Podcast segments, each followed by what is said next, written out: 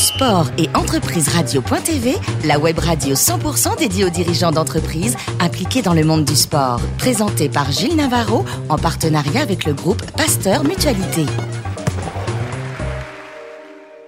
Bonjour à toutes et à tous, bienvenue à bord de Sport et Entreprises Radio.tv.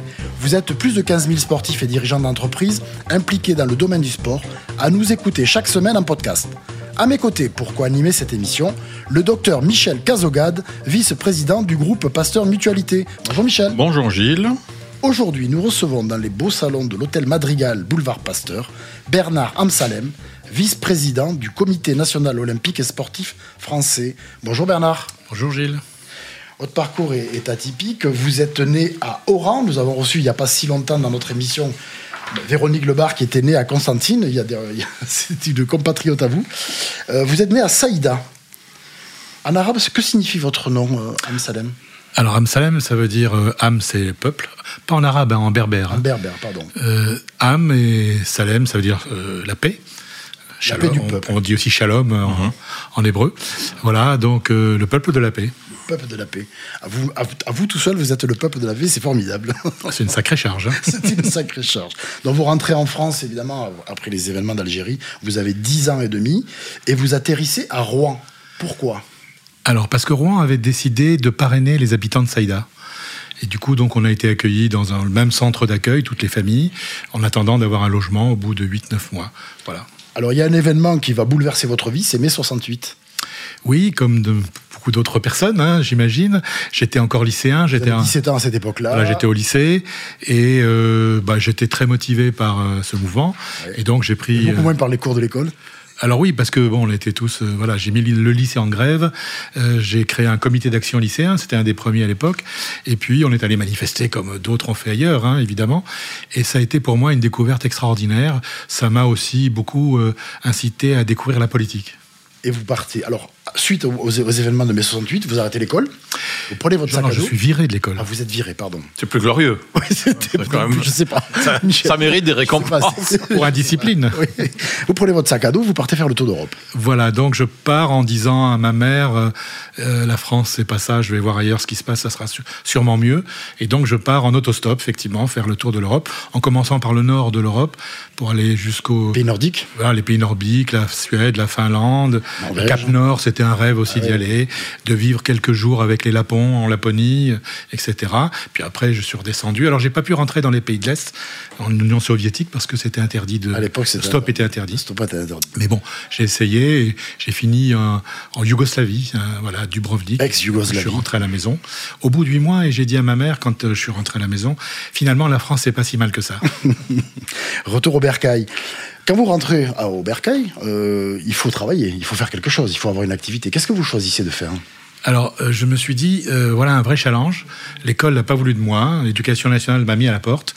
Je vais tout faire pour réussir sans eux. Et j'ai demandé à un de mes copains du lycée, d'ailleurs, quel est le métier le plus bas de l'échelle dans la société ? Et il m'a dit, apprenti. Apprenti, tu gagnes pas grand-chose, tu es exploité, on te fait faire plein de choses... Je dis, je vais faire ça. Alors, mais dans quel domaine ? Alors, un autre copain me dit, tu devrais t'intéresser à la pharmacie, préparateur en pharmacie. Donc, ça sonnait bien dans ma tête. Je me suis renseigné. Il y a une école à Rouen, donc je me suis inscrit. J'ai trouvé un pharmacien pour signer un contrat d'apprentissage, un CAP, pour passer à un CAP. Ça a été dur au début parce que effectivement, la femme du patron, a voulu me faire les carreaux des vitrines. Et moi, j'ai refusé en disant que non, j'étais là pour faire des médicaments. Apprendre à fabriquer des médicaments, mais pas pour faire les carreaux. Michel, je ne savais pas qu'on faisait faire les carreaux. Mais non, c'est une aberration. Je pense qu'il... Les apprentis, voilà. Je ne connaissais pas ce genre de pratique dans votre métier. Non, c'est fini. C'est un peu exploité, on le faisait faire n'importe quoi. Sûr. Et alors, à cette époque, Pasteur Productions, on revient à la grande maison Pasteur qui nous invite ce soir. Pasteur Productions, c'était quoi, Bernard Amsalem ? Alors en fait, je vais jusqu'au bout du cycle. Hein. Je passe mon brevet professionnel, je passe les concours de l'administration pour rentrer à l'hôpital psychiatrique de Rouen, à la pharmacie, je suis reçu, donc je rentre à l'hôpital psychiatrique. Au bout de 5 ans, donc je suis fonctionnaire évidemment, mais au bout de 5 ans, je m'ennuie. Et donc je décide d'aller dans le privé. Donc je tape à la porte de Pasteur, on me reçoit et on me dit, ça tombe bien, on est en train de construire... Là, c'est du Pasteur. C'était un institut Pasteur, rue de Roux. Oui, d'accord. Mais ils construisaient une usine de production en Normandie, donc dans l'Eure. Ah oui. Et donc, on cherche justement du personnel. Et on m'a proposé un poste d'agent de maîtrise à ce moment-là. Donc, j'ai accepté. Et le hasard fait que c'était dans la commune où je me suis installé. Bien sûr. Comme vous avez toujours été engagé dans votre vie, mais ça vient peut-être aussi du fait de là où vous êtes né et des événements que vous avez vécus pendant votre enfance. Il se passe une chose. Dans les années 80, l'État met en place une politique pour des villes nouvelles. Et parmi les 9 villes nouvelles choisies, il y en a une qui est proche de Rouen. Quelle est-elle ? Alors, elle s'appelait à l'époque Ensemble urbain du Vaudreuil. Alors, c'est pas dans les années 80. La loi a été votée en 69. Et cette ville, la première pierre, ça a été en 73. Le premier habitant. Je vais un peu vite en besogne. Oui. Est arrivé en 75. Et c'est moi le premier habitant. Vous aviez été le premier habitant du Vaudreuil. Alors, on ne disait pas le Vaudreuil, on disait Ensemble urbain du Vaudreuil. C'était un nom un peu technocratique, mais c'était la loi qui le préconisait. Aujourd'hui, cette ville a changé de nom puisque. C'est vous qui l'avez donné. Alors, c'est moi qui ai inventé le nom, le nouveau. Quand le statut a disparu, le statut de ville nouvelle, le contrat avec l'État, si vous voulez, et ben, il fallait changer de nom. Et donc, j'ai inventé le mot Val-de-Reuil. C'est formidable. C'est rare dans une ville. C'est une aventure formidable. Ouais, c'est incroyable. De démarrer une aventure comme ça, une ville nouvelle. C'est-à-dire qu'il faut tout créer. Les institutions, tout. C'est passionnant parce qu'il fallait effectivement tout créer. Mais en même temps, l'idée, c'était d'innover dans tous les domaines, de ne pas reproduire ce qui existait ailleurs. Donc, d'où l'utilisation, par exemple, de métaux durables pour construire des logements, pour construire des immeubles.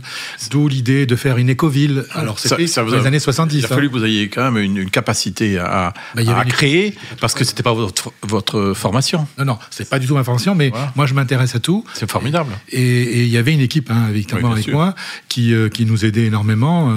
Un établissement public que l'État avait mis en place avec des techniciens, des architectes, des urbanistes, etc. Et du coup, oui, on a expérimenté les premières pompes à chaleur en France avec EDF. Aujourd'hui, c'est monnaie courante, il y en a partout. La fibre optique pour la télévision, par exemple, pas d'antenne sur les toits, etc. Je pourrais citer d'autres exemples. Les premiers habitants donc aménagent en juillet 75. Donc, voilà, le 27 juillet, c'est moi. Voilà, le 27 juillet. Donc vous aménagez avec les premiers habitants. Voilà. Vous créez le premier conseil municipal ? Alors, il n'y avait pas de conseil municipal puisqu'il n'y avait pas d'habitants. Il n'y a pas d'habitants au départ, oui, c'est clair. L'État avait pris des terrains vierges à des communes rurales existantes pour faire une nouvelle commune de 3600 hectares. Ils devaient être ravis. Elle crie au voleur. Le jour de la première pierre, il y avait des manifestations, évidemment, parce qu'ils avaient exproprié tous les cultivateurs, les propriétaires des terrains, bien entendu. Et non, ça a été compliqué. En plus, cette ville, comme elle a été imposée par l'État, en Normandie, il y avait des oppositions de partout, des collectivités, de la région, du département, des villes autour. Et donc, on était un petit peu le mouton noir du secteur. Bon, heureusement que l'État était là, parce que sinon, on n'aurait pas pu démarrer.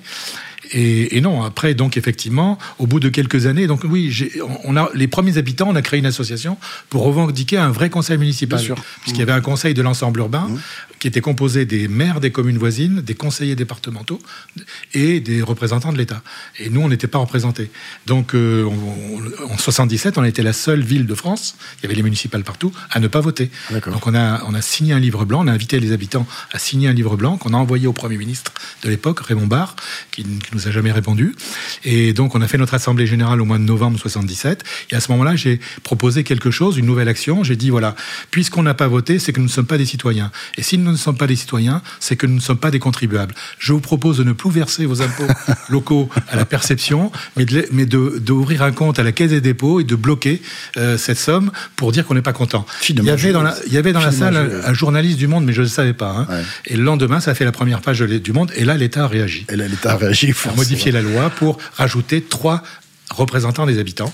Et c'est là que j'ai été élu pour la première fois en février 78. Alors c'est Alors non, minoritaire. D'abord non. Oui, d'accord. J'étais vice-président. On m'a quand même donné le poste. Oui. Et je suis arrivé président, pas encore maire, en 79 quand le Conseil général a basculé à gauche. Voilà. Et donc j'avais une majorité politique. Du coup, je suis devenu président et non pas maire parce qu'il n'y a pas encore de conseil municipal. Le combat a continué jusqu'en 81. C'était la mesure extraordinaire. Alors on est un peu loin du sport, mais pour arriver là où on veut arriver, c'est important de savoir parce que quel est cet homme ? Voilà, quel est cet homme qui se cache derrière Bernard Amsalem. 81, donc là vous êtes élu maire, premier maire de Val-de-Reuil. Non, c'était l'ensemble urbain du Vaudreuil. Toujours l'ensemble urbain. Le nom a changé en 84, le 18 novembre au journal officiel. 84, c'est le jour de mon anniversaire. D'accord. Alors, le sport, on y arrive, parce que lorsque vous êtes élu maire de cette nouvelle ville, on peut l'appeler comme ça, le sport a une grande place dans votre programme. Pour moi, c'était la priorité municipale. Il fallait faire du sport de la crèche à la maison de retraite. Donc, par exemple, la cour intérieure de la crèche, c'était une piste d'athlétisme. Une petite, évidemment, pas une grande cour. Et donc, les bébés, quand ils commençaient à marcher, naturellement, ils couraient dans les couloirs. C'était rigolo. Et les personnes âgées, on leur faisait faire de la natation, on leur faisait faire du golf. Il y a un golf public également à côté. Une très grande base nautique qui n'est pas loin. Alors, 1000 hectares de base nautique, on peut faire tous les sports d'eau. Tous les sports d'eau. Canots et kayak, aviron. Il s'appelle comment ? La base de Les Riposes. Parce qu'en fait, on a pris les noms des communes à qui on avait pris des terrains. Des terrains, oui. Pour donner le nom de la base, pour se rabibocher avec le territoire. Et alors, on arrive à ce qui nous intéresse. Vous parvenez à faire construire un stade d'athlétisme couvert sur la commune de Val-de-Reuil. Alors d'abord un stade normal, extérieur, piste de 400 mètres aux normes internationales, ça avait étonné la fédération. J'étais pas encore dans le milieu à l'époque, la fédération, parce que c'était à l'époque pas une très grande ville, et il n'y avait pas de stade comme ça dans ces villes de cette importance. Et puis finalement, j'ai fait connaissance avec le président de l'époque, Jean-Paul Zebut, parce qu'on organisait des événements nationaux. Alors il faut savoir, Michel, que Val-de-Reuil est devenu aujourd'hui... C'est un nom dans le monde de l'athlétisme indoor, c'est-à-dire en salle, couvert. Il y a Liévin. En France, il faut savoir qu'il y a deux stades qui parlent à tout le monde. Il y a Liévin et Val-de-Reuil. Voilà, nous sommes deuxième au niveau français et au niveau européen, puisqu'on occupe tous les deux la première place au niveau européen. Ce meeting a lieu le 14 février prochain. C'est un meeting indoor, dans cette salle qui a été couverte, qui a été créée juste à côté, et qu'on a nommée Jess Owens. La salle Jess Owens. Vous êtes, donc vous rentrez, vous prenez des fonctions, puisque vous aimez bien avoir des fonctions, et vous êtes président de la Ligue de Haute-Normandie d'athlétisme. Oui. Alors vous êtes aussi président d'un club de handball, mais vous faites tellement de choses qu'on ne peut pas dire tout ce que vous avez fait. J'ai fait très peu d'athlétisme, lanceur de javelot, et comme mon entraîneur était aussi entraîneur de handball, il m'a dit tu vas aller au handball, t'as un bon bras. Donc j'ai fait beaucoup de handball, j'ai joué jusqu'à l'âge de 40 ans au handball, j'ai aussi été arbitre de handball, j'étais président de club, mais j'ai gardé le contact avec le handball tout en rentrant dans l'athlé, parce qu'on est venu me chercher, donc pour être président de la Ligue de Haute-Normandie, et puis aussitôt après, l'année d'après, je suis rentré à la fédération. Le président de l'époque m'avait demandé de venir. Philippe Lamblin, que nous avons reçu dans cette émission il y a quelques mois. J'étais son vice-président en 97. Voilà. Vous êtes vice-président de la fédération, et puis un jour, Philippe Lamblin décide de ne pas se représenter. Comme vous allez décider de ne pas vous représenter à la mairie après 4 mandats. Donc vous êtes libre, et Philippe vous dit... Allez, il faut y aller, Bernard, il faut y aller. Tu vas prendre ma place à la tête de la Fédération française. C'est exact, donc c'est après Sydney, après les Jeux de 2000. Après les Jeux de Sydney. En 2000, qui sont mal passés parce qu'il n'y avait pas eu de médaille. Puis il y a eu Marie-Josée Perret qui avait disparu, bien sûr. Et donc, il y avait une campagne médiatique très, très négative à l'égard de la Fédération. Donc, il n'y avait pas de candidat. Et donc je me suis dit, tiens, voilà un challenge supplémentaire qui se présente pour moi, je vais le tenter. Monsieur Challenge, on va l'appeler. J'adore ça. Et donc je me retrouve président de la Fédé, alors que je connaissais pas grand monde encore, même si j'avais été vice-président un petit peu avant. Ouais, mais vous avez quand même, aux yeux des gens de la Fédération d'athlétisme, même si vous n'êtes pas du sérail, même si vous n'êtes pas du monde de l'athlétisme, vous avez une énorme qualité.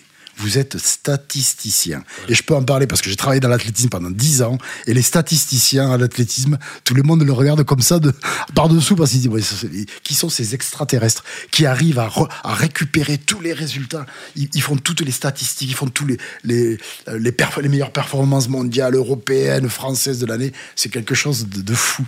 Alors, et vous êtes statisticien. Absolument. C'est une passion que j'ai eue à partir de l'âge de 10 ans.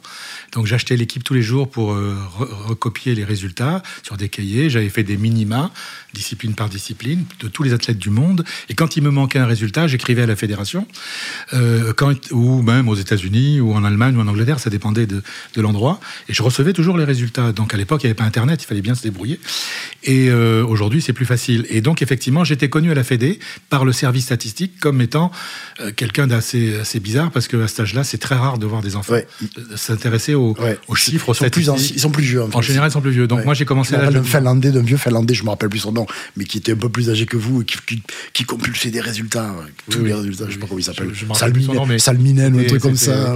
Mais donc c'était vraiment une passion et je cultive toujours cette passion. Je n'ai pas arrêté. Michel, vous avez des passions ? Non, pas celle-là. Mais pas de compulser, pas de récupérer tous les résultats. Ça vous a aidé ? Ça m'a fait connaître à la fédération, parce que quand je rencontrais un athlète que j'avais jamais vu de ma vie qui donnait son nom, se référer par rapport à... Je lui disais tout de suite son record. Ah d'accord. Et du coup, ils étonnaient. Michel Cazaugade, 12,30 sur le 100 mètres au championnat universitaire. Mon prof de gym, un jour, il me chronomètre et il me dit, à l'arrivée, il me dit, à Biarritz, oui, c'était Biarritz, il me dit, Cazaugade, il me dit, t'as des jambes de sprinter, j'étais vachement fier. Puis il rajoute, mais ce qu'il y a, c'est que t'avances pas. Il était un peu vache, il était un peu vache. Alors, président de la Fédération française d'athlétisme, et vous êtes aujourd'hui vice-président du CNOSF. Il faut en parler parce qu'il y a quelque chose qui vous tient à cœur, c'est le fameux guichet unique. C'est vrai qu'enfin, il y a une prise de conscience qu'il y a un problème dans l'accompagnement des athlètes de haut niveau. Alors, je ne parle pas des joueurs professionnels, ils ont un statut. Les autres athlètes de haut niveau, c'est quand même 80% des athlètes, n'ont pas de statut aujourd'hui. Et ils sont obligés de faire des études, ils sont obligés de concilier les deux en quelque sorte, et parfois, sur des études compliquées, ils sont obligés de faire des choix, et parfois, ils abandonnent le sport de haut niveau ou les études et contraints et forcés, quoi. Ils n'ont pas d'autre choix. Ça crée de la frustration forcément parce que ils ont des talents. J'en ai connu quelques-uns comme ça. Et donc le guichet unique, c'est effectivement une formule. Nous, on a encore 2 réunions de travail et on devrait démarrer une expérimentation dans 2 régions, en Occitanie et dans le Grand Est, à partir du mois de mai, et puis une généralisation à la rentrée prochaine sur le territoire. Parce qu'on veut travailler sur le territoire auprès des collectivités, autour des crèmes, etc. Parce que c'est là que sont les jeunes athlètes, les classes sportives, c'est là qu'elles sont également, sur les territoires. Et donc, c'est quelque chose qui me tenait à cœur depuis très longtemps. Et aujourd'hui, je pense qu'on va y parvenir. J'appelle ça le statut du sportif de haut niveau. Alors, c'est pas vraiment un statut, mais c'est vraiment un accompagnement. Vous savez, c'est très compliqué. Regardez, quand on rentre à l'université, aujourd'hui, c'est terrible. Il y a des abandons. Moi, j'ai l'exemple d'un jeune décathlonien qui était meilleur que Kevin Meyer au même âge et qui a abandonné études et sport. Numéro 1 mondial. Parce que Parcoursup, il n'a pas eu... la facilité, l'orientation qu'il aurait souhaité. Et du coup, ça l'a écœuré, il a tout arrêté. Il a 20 ans. On pourrait parler Il y a tellement de sujets à parler avec Bernard Amsalem. Alors, il y en a un autre, on va en parler. Ce sont les Jeux Méditerranéens qui auront lieu à Oran en 2021. Alors là, ça vous tient à cœur, parce que vous êtes né dans ce pays, en Algérie, et que vous retournerez en Algérie, pas boucler la boucle, mais enfin, c'est un retour en arrière qui est sympathique. Oui, j'y retourne déjà depuis 2 ans, puisque c'est il y a 2 ans qu'ils ont été attribués pour 2021 à Oran, effectivement, et je préside la commission de coordination de l'organisation des Jeux. Donc, j'y vais régulièrement, presque tous les mois, pour travailler avec les organisateurs locaux, pour veiller à ce qu'ils respectent le cahier des charges, évidemment, qu'ils ont signé, et je rencontre effectivement... C'est assez étonnant. J'ai rencontré un journaliste qui était dans la même classe que moi à l'école primaire, dont je ne me rappelais plus forcément, mais c'est lui qui s'est manifesté. Et j'ai rencontré la fille de mon instituteur, M. Chaouche, qui s'est présenté un jour à moi en me disant « Mais c'est mon père qui était dans votre classe, etc. » Vous voyez, ce genre de choses. Puis j'ai rencontré un vieux monsieur qui était ami avec mon père, qui m'a montré des photos avec les deux, mon père et lui. Ça, moment de nostalgie. Il y a beaucoup d'émotions. Et en même temps, c'est une compétition importante pour l'Algérie, pour Oran, et compte tenu du contexte dans lequel est l'Algérie aujourd'hui, ça peut être aussi une opportunité d'ouverture vers l'extérieur. Alors, Bernard Amsalem, on pourrait parler avec vous d'histoire, du nazisme. Vous intéressez à tellement de la philatélie. Un témoin de l'histoire. Peut-être on va le réinviter, Michel. Avec plaisir, oui. Il y aura d'autres thèmes à aborder. Il y a aussi l'économie du sport, sur lequel j'ai fait un rapport au Conseil économique social cette année, il n'y a pas longtemps, et c'est un rapport qui permet de faire des préconisations pour faire en sorte que le sport ne soit plus traité comme il est traité aujourd'hui, en France en tout cas. Par-dessus la jambe. Le sport, c'est une économie, et suffirait de pas grand-chose pour dynamiser cette économie, créer des emplois, faire en sorte que le territoire soit davantage animé, etc. Aujourd'hui, on laisse faire, et ça part dans tous les sens. Donc voilà, j'ai fait 11 propositions, j'ai été auditionné par les députés. C'est moi ce que je vous propose, c'est que vous veniez reparler de tout ça, de cet objectif-là, lorsque vous avez avancé dans ce projet-là. Entendu. C'est tellement intéressant que ça mérite une émission entière là-dessus. Pas de problème. Merci Bernard Amsalem, merci également au docteur Michel Cazaugade. Merci beaucoup. Fin de ce numéro de Sport et Entreprise Radio.tv. Retrouvez tous nos podcasts sur notre site. On se donne rendez-vous mardi prochain à 10h précise pour une nouvelle émission.